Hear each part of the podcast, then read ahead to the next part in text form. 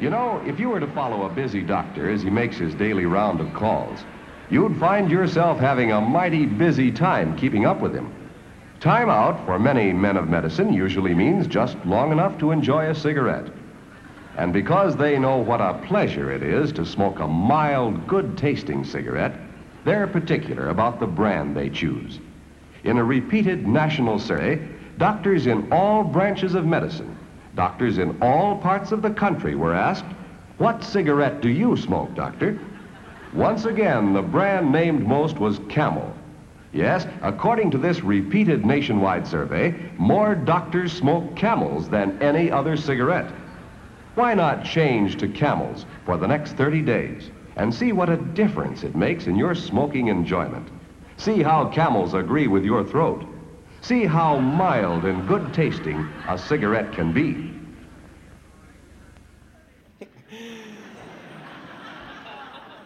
Well, good morning. And uh, now that we've had a word from our sponsors, uh, we can we can begin. Uh, well, my name is Bobby, and uh, normally get to do music here, and every once in a while uh, I uh, get to teach, and it's definitely a fun and, and, a, and, a, privilege and nerve wracking and all of that. Troy is at his daughter's graduation, and so he'll be back next week. and we're continuing in our series, Fan to Follower. Now, it's so interesting how watching this ad from the 50s it makes us feel uncomfortable when we watch that because of where we are in our society and culture. We're way down over here where it's just assumed and it's known. And, and I, I mean, no, no shame to those of you that smoke, but I don't think it's any surprise that it's known that those will kill you. I mean, it's known that those are harmful and it's bad. And yet, back then, in that day, there was massive advertising campaigns and using doctors and all that to really say, hey, this is the way to go. And there was, when I was looking up these ads, there was a lot. There was this one that was from 1930 that had this Dr. Reynolds that said, you know, so and so brand of cigars and cigarettes is known to help alleviate some of the common ailments of asthma and, you know, some of these other things. And the, and the website actually had this like little tag at the bottom that like a little asterisk that said like Dr. Reynolds died of lung cancer in 1938. so, and again, not to make light of it and not to uh, bring shame on anybody that smokes, but I think that what happens is uh, something that was introduced to what was accepted in the culture. Uh, it probably took a little while for that to take root to become now a new norm is accepted, meaning we now know yeah, cigarettes are bad. But when that first was introduced, there was probably some doctors that started to go, well, uh, actually, this, this is probably more, more harmful than good. And then more doc- doctors started to say that. And, and people probably at the time would probably be like, ah, those doctors, they don't know anything. It's fine, it's good. And so there was this tension, and there's this period of time where this way of thinking had to evolve and develop. And so, what was first endorsed by a doctor, now I don't think you could find any medical profession in, professional in any field that would give a big thumbs up to smoking. Because it's just commonly known now and accepted that's harmful. It's not good, it's harmful. I think sometimes we approach uh, some of the stories in the Bible with that same attitude and sentiment. Meaning, we're so far down on this side of things that we lose perspective of what it must have been like to have this, this new thought introduced into the culture and how it probably created some tension and it probably created some people kind of going like whoa, whoa wait wait wait no no no this is this is right jesus' message was probably pretty uh, contradictory and created tension in people because he was bringing about a new way a new way to think a new way to look at life, pointing his finger at things that were harmful and saying, you know, this thing that you've been doing, it's killing you. But there's a new way. So that sets up kind of a little bit what we're going to be talking about. If uh, you have your Bibles, I want you to turn to Matthew 23. If you need a Bible, we have some on the racks, kind of on the walls over here. Feel free to get up and go get one yourself, or you can raise your hand and somebody will be happy to, to get you one. But we're going to be looking at a pretty large chunk of Scripture. And in line with this whole series of moving from fan to follower, again, a fan is this enthusiastic devotee to something as a spectator versus somebody that is living what they believe. In Proverbs, it says, Wounds inflicted by the correction of a friend prove he is faithful. The abundant kisses of an enemy shows, shows his lies. I know that I've had some people that care about me really deeply that have used some pretty strong language aimed in my direction to raise my tension enough that I might be able to see things a little bit differently. And I know that I've had strong language towards people that I care about really deeply in order to bring about some new way of thinking. And this is what we see in Matthew 23. And so let's dive right in. And again, if you're following along, I encourage you to do so. Right away, a warning against hypocrisy. All right, nice light topic this morning. Aren't you glad you showed up today? Jesus said to the crowds and to his disciples, the teachers of the law and the Pharisees. Now, mind you, he's talking to his people. He's talking to his disciples. He's talking to the crowds that are coming to hear uh, from Jesus. And he says, The teachers of the law and the Pharisees sit in Moses' seat, so you must be careful to do everything that they tell you. So he's saying the stuff that they're about is good. This is God's law. This is what has been passed down so that you might have right relationship with God. But don't do what they do because they don't practice what they preach. They tie up heavy, cumbersome loads and put them on other people's shoulders, but they themselves are not willing to lift a finger to move them. Everything they do is done for people to see. They make their phylacteries wide and their tassels on their garments long. They love the place of honor at banquets and the most important seats in the synagogues. They love to be greeted with respect in the marketplaces and to be called rabbi by others. But you are not to be called rabbi for you have one teacher, and you are all brothers.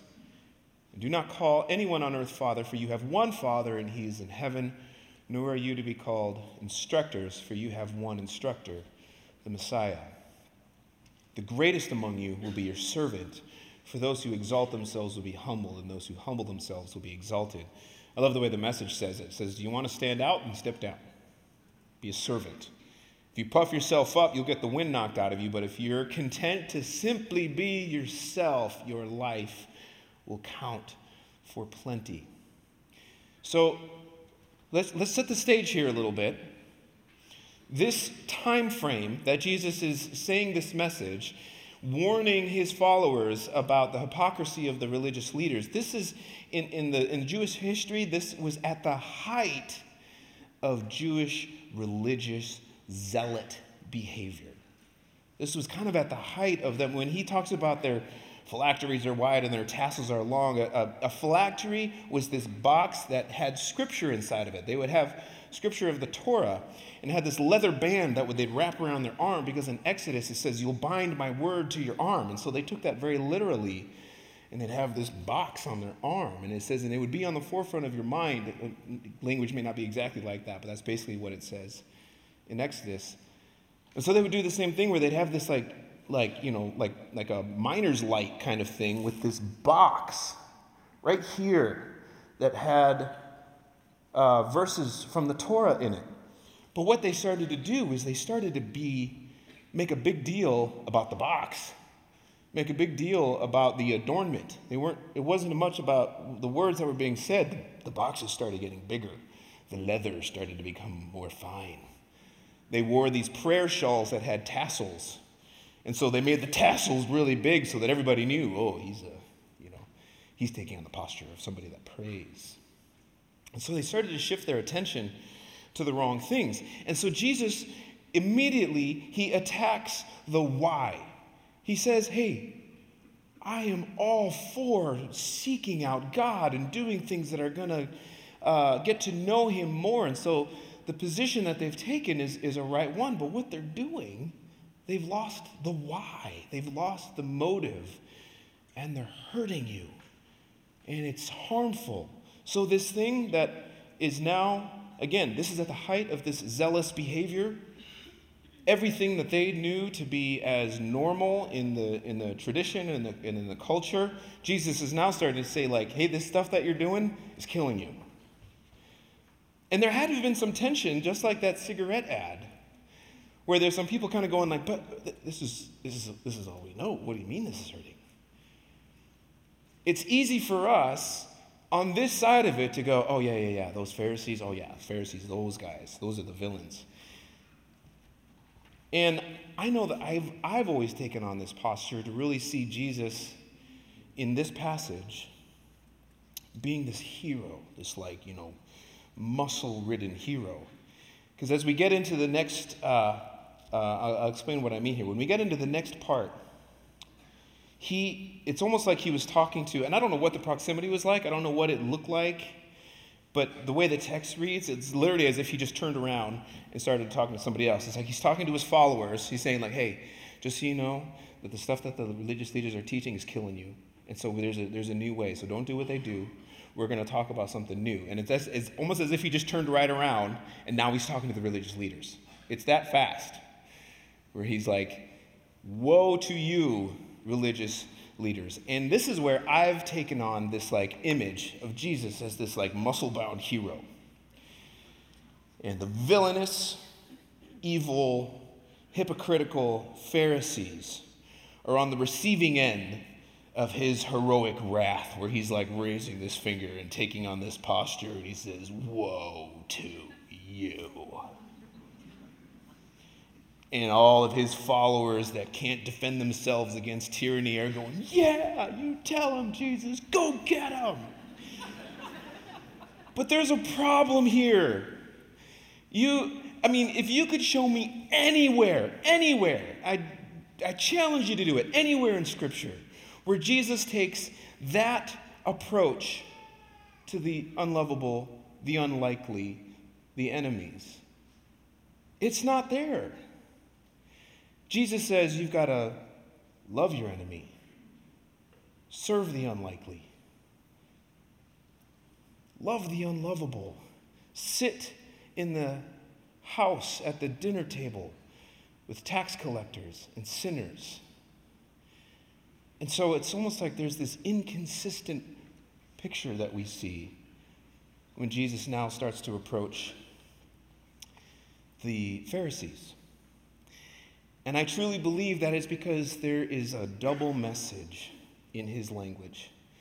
Much like the people that have loved me well enough to use some pretty strong language with me, I think Jesus is using some pretty strong language. And he begins with this word, woe. And we're going to see it seven times. Woe, according to dictionary.com, says it's a grievous distress affliction or trouble, his woe was almost beyond description. In affliction, she suffered a fall among her other woes. And this is the one that was interesting to me an exclamation of grief, distress, or lamentation. There is more sadness woven into the word woe than there is heroic anger of I'm going to get you and you're going to get your comeuppance one day. Yet I always wanted to read it the other way. So let's, we're going to dissect this. We've got a lot to go through, so I'd encourage you to, again, follow along. I'd encourage you to take notes because I think we're going to hear this whole passage differently. Because he's saying, Woe to who? I know it's supposed to be whom, but it doesn't flows nicely. Woe to who? Who is he really talking to here? Is it an us and them?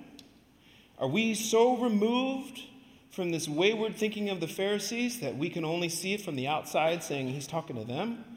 Or do we have to be vulnerable enough to slip ourselves onto the receiving end of what Jesus is talking about here? There's seven woes. Seven times does he begin a paragraph with woe to you. And his language was strong, even abrasive, because this was not a soft sell. This was an indoctrination in a culture that had bought this practice, bought this religious, zealous way, hook, line, and sinker. A whole nation was duped. And so approaching this with just, uh, hey guys, let's, let's gather around. Let's just love each other more and we'll see the hand of God. That wasn't going to work. He had to be able to, again, raise the tension, use some of this abrasive uh, language in order to see revolution and revelation and restoration happen. So, woe number one Jesus who? You see, woe to you, teachers of the law and Pharisees, you hypocrites! You shut the door of the kingdom of heaven in people's faces, and you yourself do not enter, nor will you let those enter who are trying to. You see, a fan can be a fan of God and reject Jesus. And this is what the Pharisees had been doing. They had been saying, like, hey, we are the ambassadors of God's word. We sit in the seat of Moses. We are teaching to the people the way of God. But Jesus, no, that's not right. And so Jesus says, like, well, uh, you're, you're saying you're following God, but you're rejecting the only way to get to heaven. He says, I am the way, the truth, and the life. No one enters the kingdom except through me. And the Pharisees are saying, no. So he's saying, you're, you're, you're pointing people in the wrong way. If he's the only way to heaven, then there's only one other alternative. And right now, you're pointing people that way. And that, and this is Jesus speaking, and that makes me sad and angry because it's not right.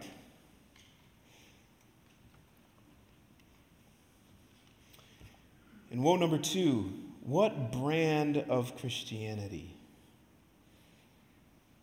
Now, that might sound very uh, weird, but let me, let me explain. I, I once heard a, um, a pastor uh, teach, and he was um, a former pastor. Uh, he had planted a church in Tennessee. He had grown this church plant to over 4,000 people. Success, right?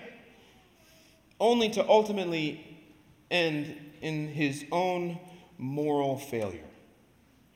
And as he was in his own restoration process, he had to look back on his success and he had to honestly and with a broken heart answer the question to say there was 4,000 people, but what kind of Christian was I creating? What kind of follower was I creating? Because I was creating fans. I wasn't creating followers.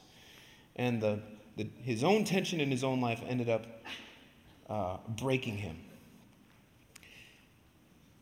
Because here he says, you, you teachers, you travel over land and sea to win a single convert. And when you've succeeded, you've just brought somebody else you know, he uses strong language, make them twice as much a child of hell as you are. Ouch, jeez. But he's basically saying, like, you're celebrating that you have somebody that's following you, but you're going the wrong way. And again, that makes me sad and angry. Woe number three, practice. Okay, so I'm going to need some help with this one. I need some help from my friend Allen Iverson here. We sitting here, I'm supposed to be the franchise player, and we're in here talking about practice. I mean, listen, we're talking about practice. Not a game, not a game, not a game. We talking about practice. Not a game. Not, a, not, not the game that I go out there and, and die for and play every game like it's my last. Not the game. We're talking about practice, man. I mean, how silly is that? And we're talking about practice. I know I'm supposed to be there. I know I'm supposed to lead by example. I know that. And I'm not, I'm not shoving it aside, you know, like it don't mean anything. I know it's important. I do. I honestly do. But we talking about practice, man. What are we talking about? Practice? We're talking about practice, man. We're talking about practice. So that labeled Allen Iverson. If you remember that, this was right after they lost the NBA Finals, and uh, people were labeling him as not a team player, as arrogant, as a prima donna. He doesn't care about practice. He's all about him. I mean, they really ran with this press conference. Uh, if you want a really a fascinating, uh, and I, I, like basketball, so it was really fascinating to me. But it, there's a documentary on Netflix just called Iverson, and you kind of get more of his backstory. Because what, what you don't see is the, the, the rest of the story. And, and that's why his agitation kept growing in this. He says, There is so much more going on than, than, pra- than whether or not I attended practice. And you heard him say, like, I'm not saying practice is bad. That's an important part. But there's a way bigger story. And all, there had gotten, uh, Larry Brown had mentioned something, his coach, about him missing practice. And so all of these news media kept asking him about why weren't you at practice? Why weren't you there? And that's what finally made him crack.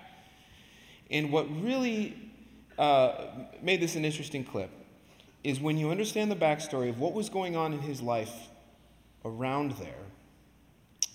A couple days before this game, this NBA Finals game that they played and lost, uh, one of his childhood friends, one of his closest childhood friends from Virginia, was violently murdered. And at the end of this clip, he says, and this is the part that doesn't get played on the TV. All they show is this. All you ever see is him just complaining about, you know, complaining about practice. But at the end of the clip, you hear him say, Step into my shoes. My best friend is dead, and we just lost. I have to deal with this all summer. So you all have a good life. And he gets up and he walks out. Because he, he is just in so much pain over everything else that's going on that it is incredulous to him that people would be spending so much time about whether or not practice happened. It wasn't commuting to, computing to him. And so he got this label. And I think that this was a helpful thing in, uh, in, this next woe, because this, was, this one was confusing to me at first. You, there's this long thing if you swear by the temple, it means nothing. And if you swear by the gold on the temple, then you're bound by that. You know, you're blind. Or if you swear by what's on the altar versus the blood on the altar. And so it's, it's this kind of confusing thing. But basically, what Jesus is getting at is saying, You are spending so much time focusing on the little things about how things are being done that you're forgetting the why. Again, that's what a fan does. You know, that's an armchair quarterback that's going to sit back there and say, like, oh, Aaron Rodgers, I could have done that better. In our context, it'd be as if, and this happens, I'm not saying it happens here, but this definitely happens in, in church culture, where there, people will, will complain and leave churches because they sprinkled versus dunked people. And it's as, as if Jesus is kind of looking at them saying, like, you're complaining over whether it's sprinkled or dunked, but do you see the line of people that are trying to declare their faith publicly in Jesus? Do you see that? But you're willing to leave over how it's done? Or it's like we go to communion every week and it's like, well, they use uh, grape juice instead of real wine. In the Bible, used real wine, and that's, uh, that's not gluten free bread, and so I can't, you know, whatever. And.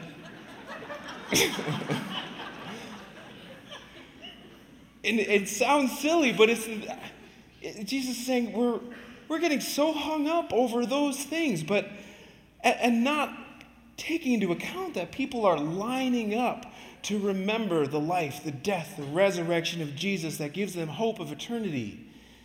How they do that, don't get hung up on those things. Don't leave churches over those things. That's not what's important. We're, you know, we're talking about bread. Bread. We're not talking about salvation. We're talking about bread to quote Allen Iverson if he was helping us this morning.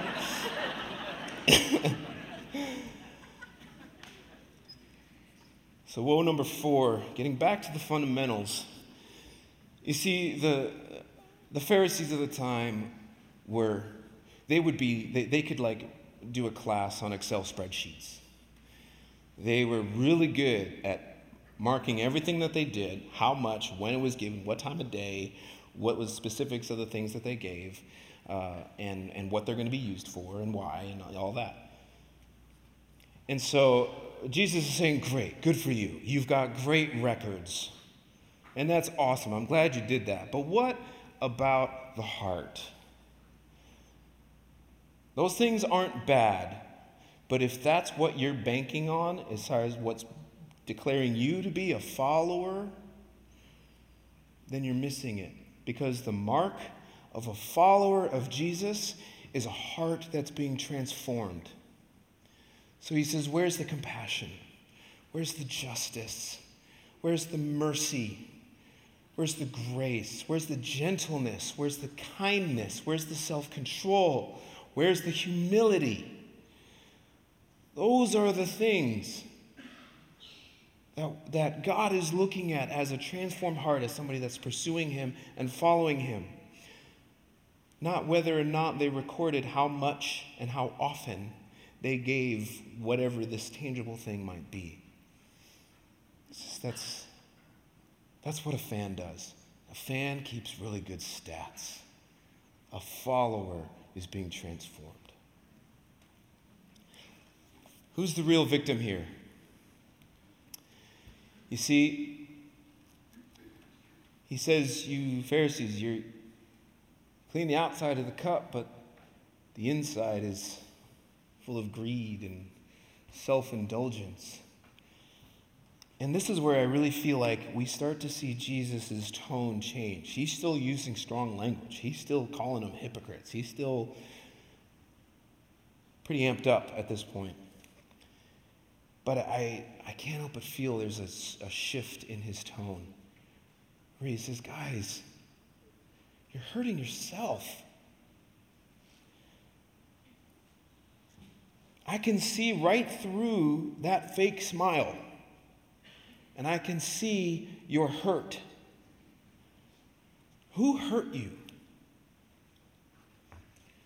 Who made you believe that you have to hide? You see, fans believe that they can perform enough good works, they can will themselves into right standing, they can prove themselves by their appearances that they are worthy to be loved and accepted.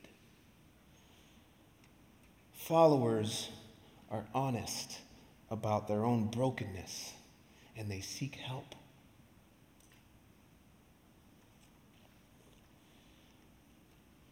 And he goes on to say you're not fooling anybody. So not only are you hurting yourself and lying to yourself, believing the lie that was handed to you, I don't know from where, but you're like a, a whitewashed tomb, and, and the outside you appear to people as righteous, but on the inside you're full of hypocrisy and wickedness. So not only are you hurting yourself, but other people are affected by this too. So you, you might be that person that shows up every Sunday, that attends a Bible study, that is, you know, serving at Saturday Serve and whatever other opportunity might be there. You've attended FPU, you've done all the right things and kept a log of the Sundays that you've uh, attended. There's notes for every message. And yet, people around you are looking at you saying, but you're, your marriage is falling apart and your, your kids hate you. There's something more going on than just making sure that you've attended. You're, you're not fooling anybody by persisting in doing these things and trying to say that that's going to make it better. We can see it. You're hurting yourself and you're hurting others.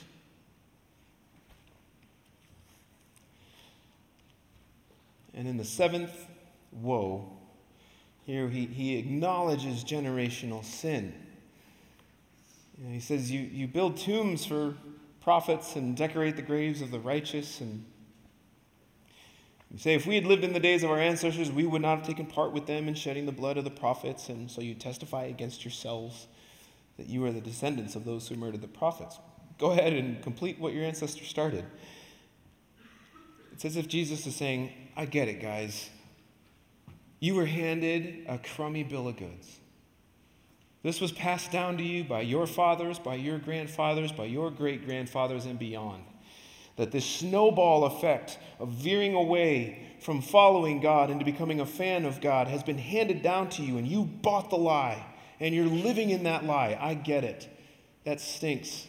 And that makes me sad, and that makes me angry. But what really hurts is that you keep saying, like, well, we won't do what they did, but you're doing the same thing. I mean, that's the very definition of insanity, where you keep doing the same thing, expecting different results. So he's saying, You're going to reap what you sow. So finish what you started. Here I am. He almost invites them to take his own life. Finish what your ancestor started. So we have been handed down an incomplete and an imperfect way of thinking. No matter what your church background is, no matter what your story might be, it's not the full picture. There's opportunity to change what has been passed down to you. And again, you can hear Jesus saying, That makes me sad and angry. He finishes off his exhortation to the teachers of the law, still using strong language. He says, How I don't know how you're going to get out of this because you're pretty steeped in it. And we've sent prophets before that you continue to kill. And so you're going to reap what you sow. You're going to see this way of thinking come to fruition in your own children if you don't make change now. And here's where it changes. It's almost as if you can see Jesus. So again, he started by talking to his followers hey, guys, everything they're teaching is wrong. He turns to the religious leaders guys, what you're teaching is killing people. And then it's almost as if he takes a step back and just extends his arms for everybody. He just takes on, he, he addresses all of Jerusalem, fans and followers alike. So, oh, Jerusalem, you who have rejected the prophets and killed them, how I've longed to gather your children together as a hen gathers her chicks under her wings, and you were not willing. So, in the midst of all of this strong language, of all of this finger pointing, of all of this, you hypocrites, you brutal vipers, you snakes, like all this tough stuff, he says, I've longed to come alongside you I'm not trying to just kick you to the curb. I'm saying there's another way. It doesn't have to be like this, but you gotta meet me here. You've got to be willing to take that step towards me and stop moving away from me. Because that's what fans do. They will blindly keep on wa- wandering away, believing the lie or his followers will enter in.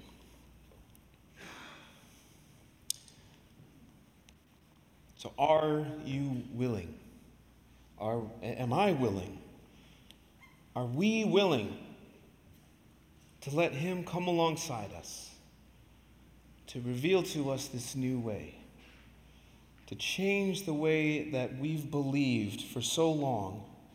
That tension that rises in us to say, but I'm scared. And are we going to trust? Because a follower will trust God.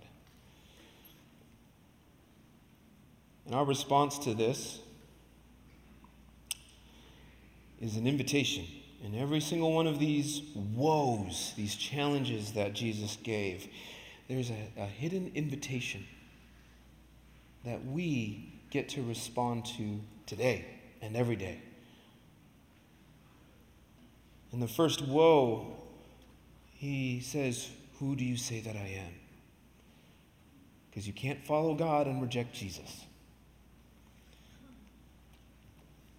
So it's an invitation to relationship, an invitation to turn towards Jesus,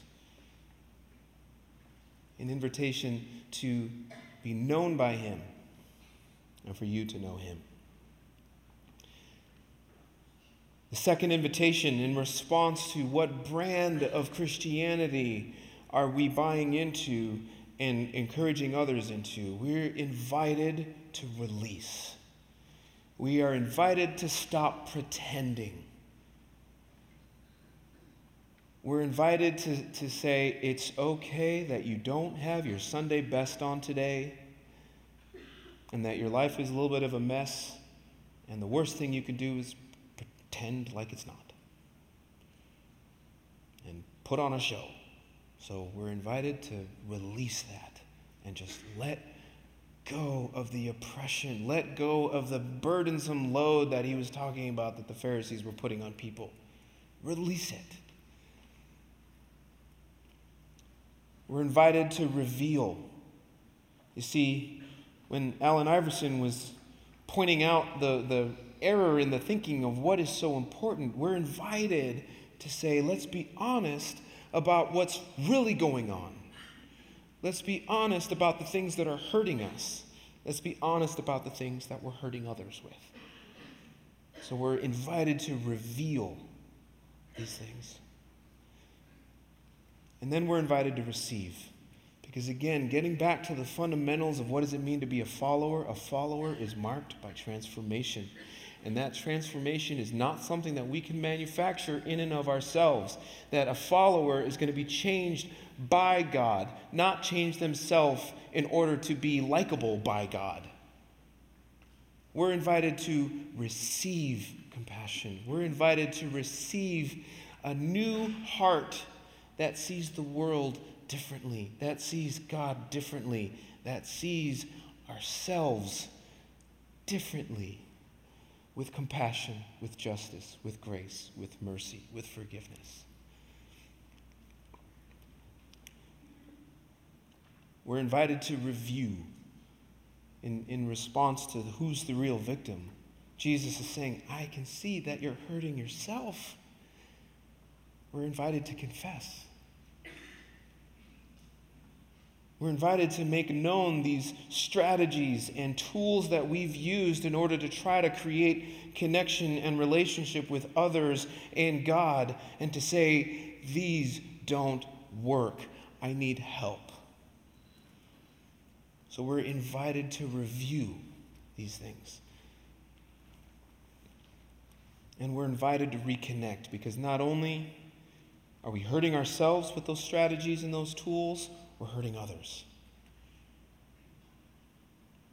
We're disconnecting from others. So we're invited to reconnect and to say, I am sorry for approaching this relationship this way. I am sorry for hurting you. And with God's help, can we do this again? Can we start this over? Can we reconnect? And lastly, we are infi- invited to respond because the generational sin that has been passed down to you does not have to continue. It does not have to be the end of the story, that this is just the way it is.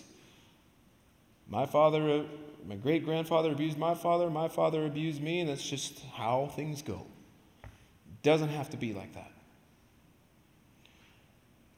We're invited to respond to all of these things. We're invited to respond to all of these invitations to say, the pattern of sin stops here. Pattern of sin stops in my generation so that my kids' generation is not continuing the lie.